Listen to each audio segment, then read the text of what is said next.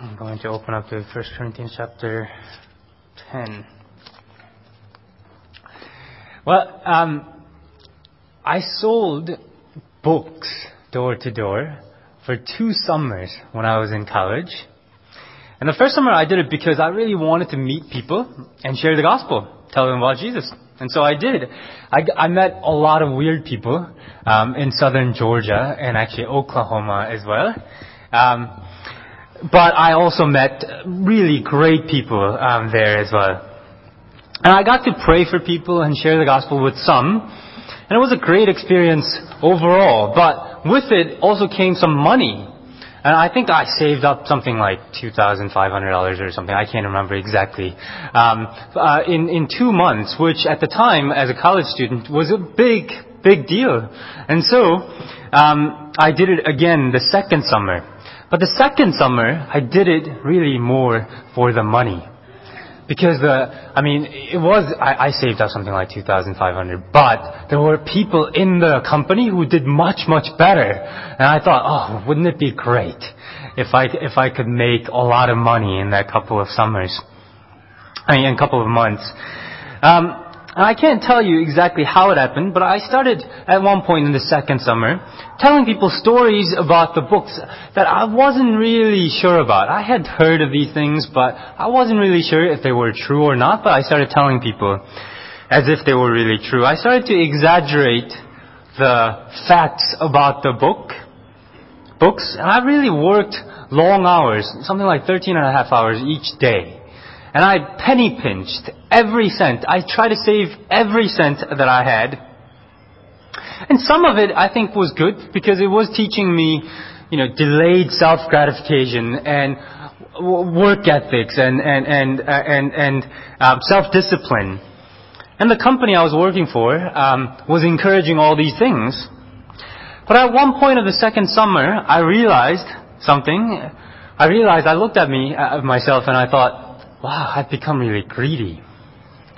Love of money gradually crept up um, over my life, and money had become the thing that I wanted out of that summer. It had become my idol.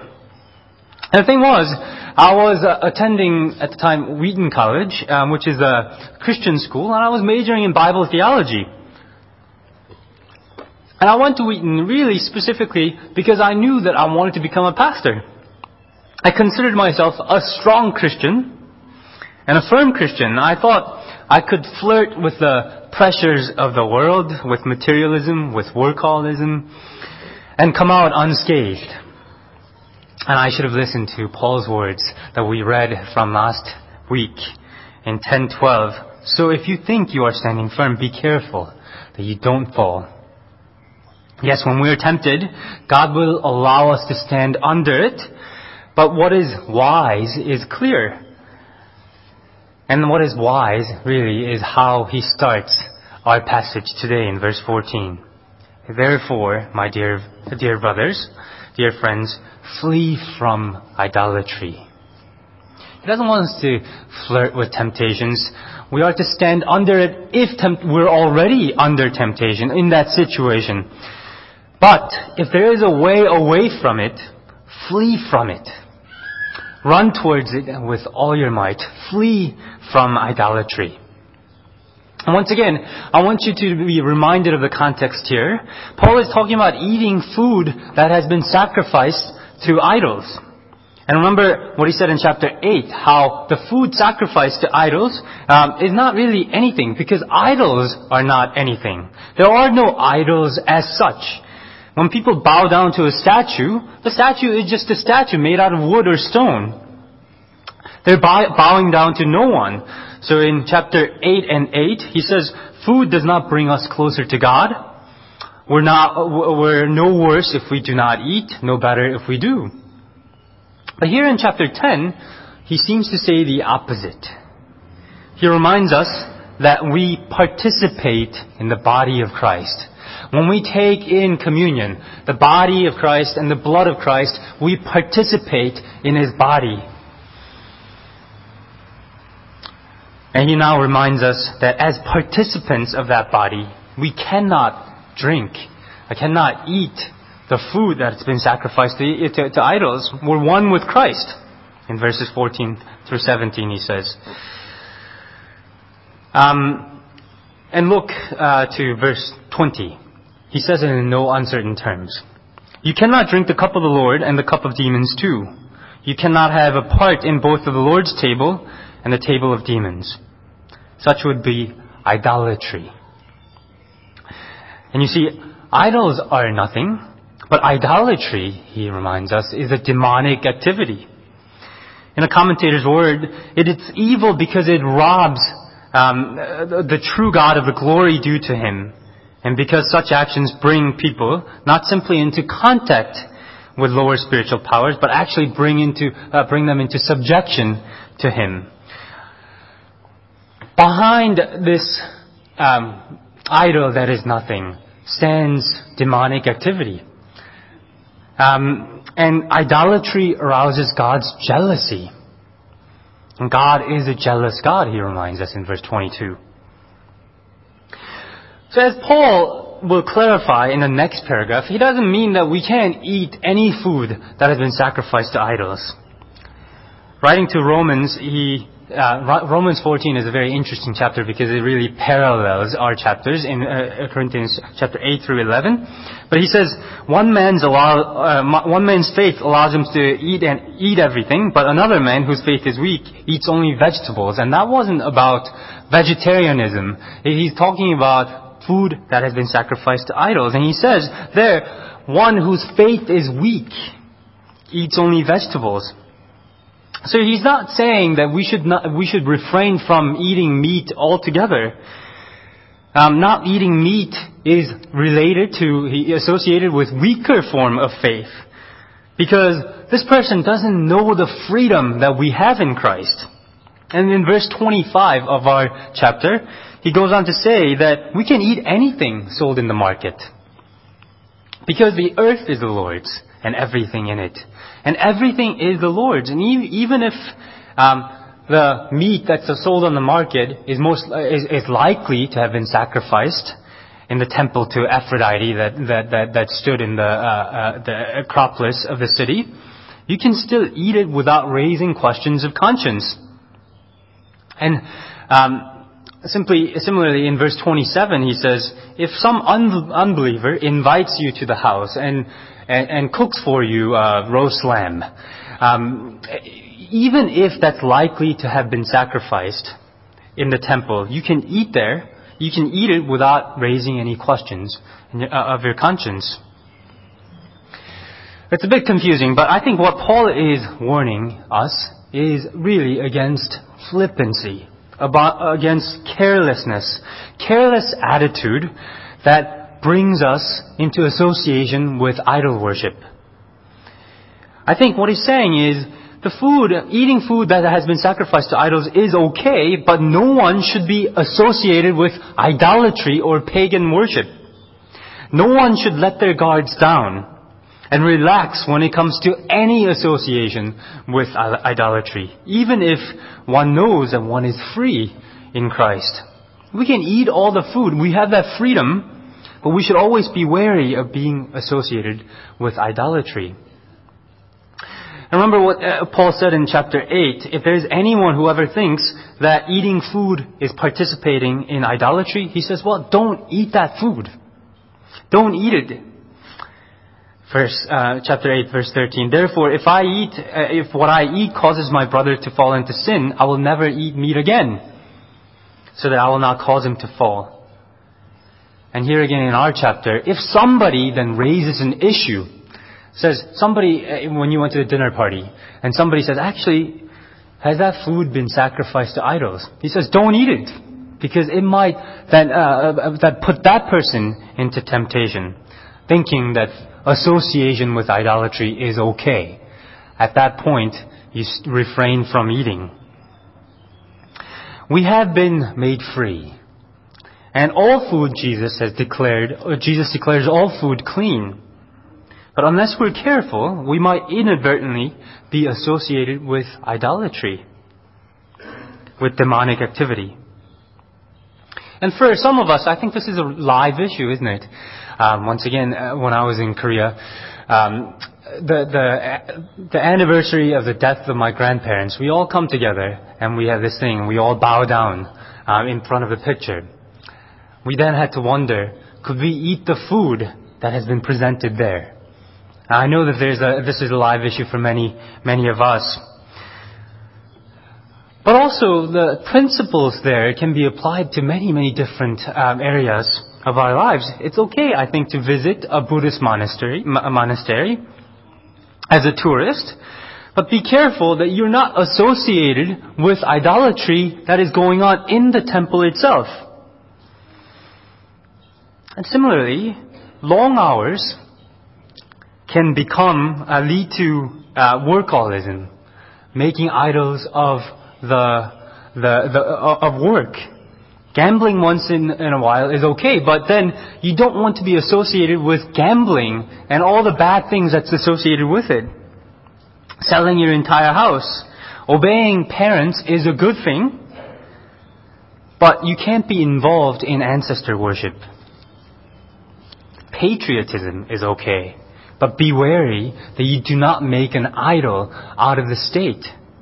Desire for material goods and comfort is okay, but materialism, the thing that makes material things an idol, the end of our lives, don't be associated with any of it. Be wary. It's okay to pursue success in your business, studies, teaching, even running a church. But anything, um, but in anything that we're doing, we can't, we, we, we, we should not be associated in any way with worshiping success itself, money itself, fame or adoration from other people for themselves. You know your freedom. God has given us the world to enjoy. However, we must flee from idolatry. We must not be associated with any sort of idolatry. Everything is permissible, Paul writes, but not everything is beneficial. Don't be associated with idol- idolatry. Flee from it. So warning against carelessness. But you see, Paul is not saying, once again, that you shouldn't eat meat that's been sacrificed. That, that's something that you pick up from the marketplace. Because there is a, because there is a risk of being associated with the idols at all. In fact, I think Paul is quite liberal in some ways. That is to say, he goes outside of the tradition quite a bit. When he says, he, he uh, eat whatever is put before you when you go to a dinner dinner party. Unless someone makes a food uh, uh, makes the food uh, an issue. Um, Paul is quite liberal there. Eat whatever without raising a question. Once again, these concern uh, only morally neutral things, uh, but still, I think he's quite liberal in many, many ways. At one point, evangelicals couldn't dance, watch movies, play cards, much less drink alcohol. I went to a Christian college that did not allow dancing for, I think, 143 years of its history until 2003 when they started uh, allowing dan- dancing. And my sister went to the college and she went to the dance for the first time in the college history. And we can understand why those rules came about.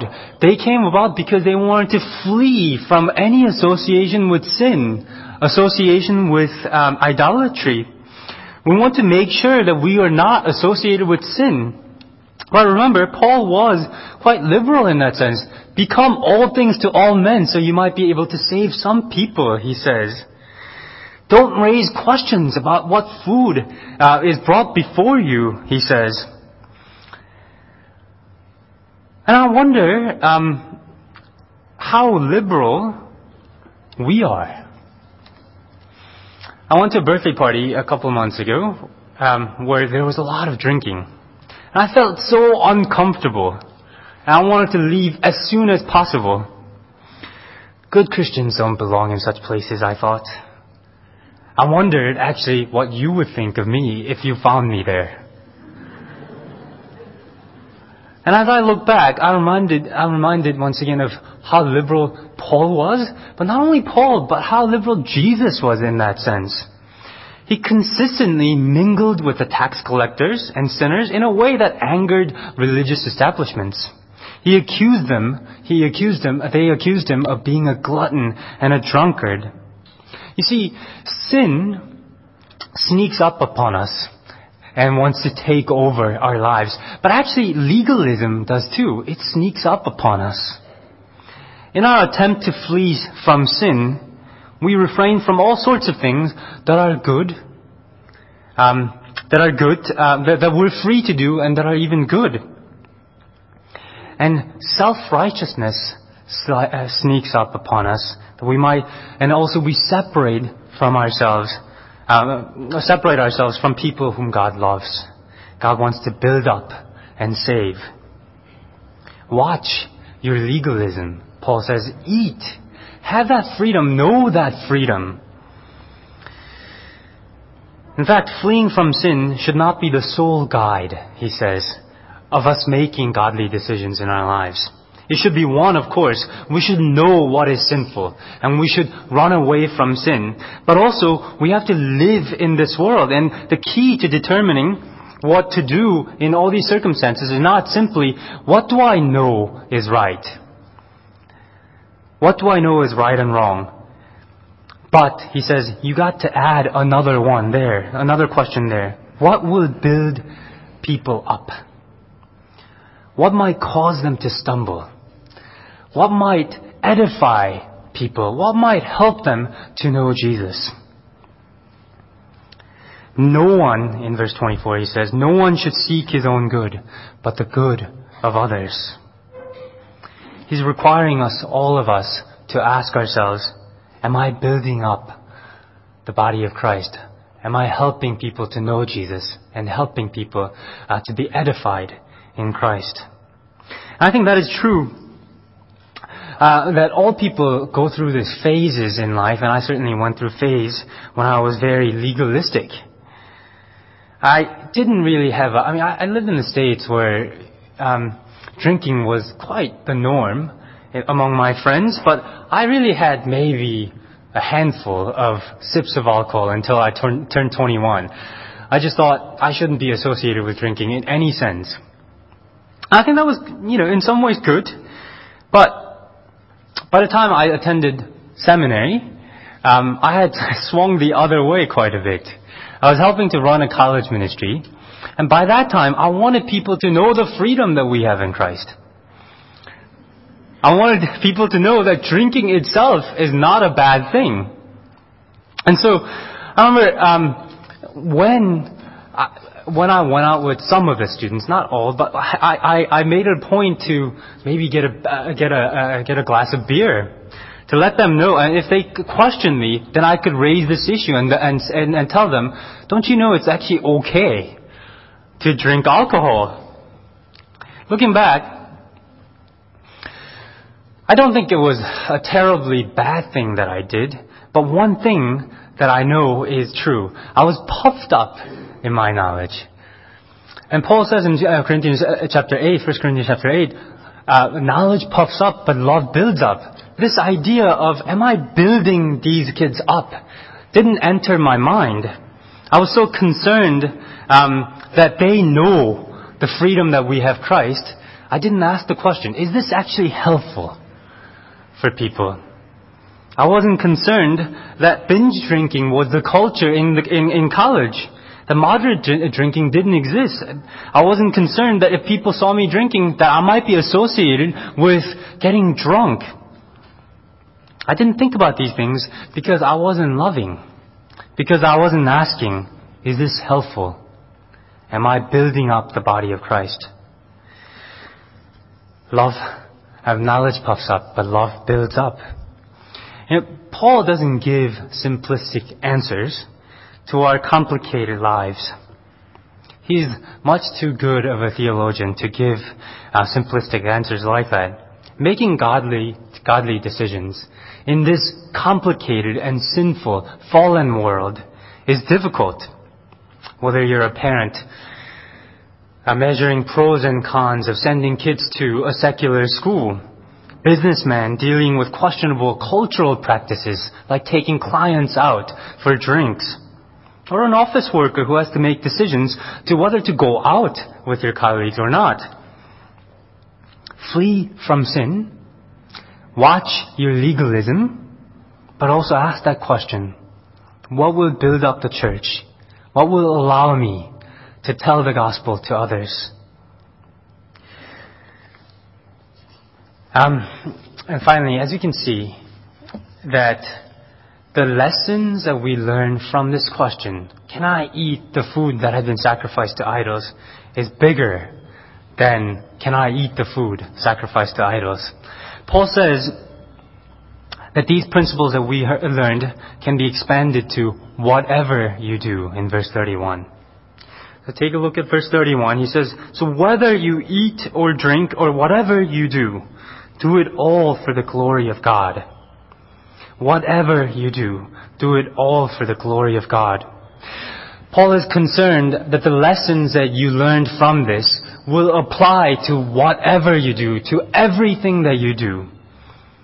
That you do all things for the glory of God. Ethics of deciding what to do is bigger than the issue of figuring out the correct answers.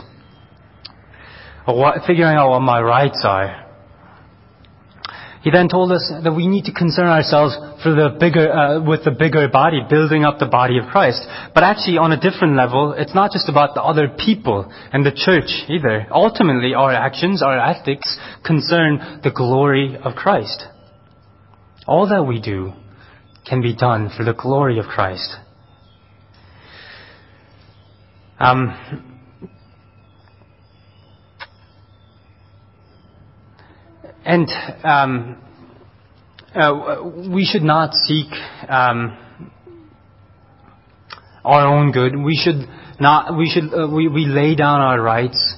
We try to build other uh, people up because all of that concern the glory of Christ. And Jesus came to show us what seeking that glory means. Some seek glory through asserting their power and thoughts over other people. Christ sought glory by laying down his power, rights, and freedom, by seeking crown that's not made out of laurels or gold, but um, seeking crown of thorns, seeking not his own good, but the good of others. That was how Jesus was glorified. That was what moved all of us to be in the church. And it's no wonder that Paul adds this final line as he concludes this section.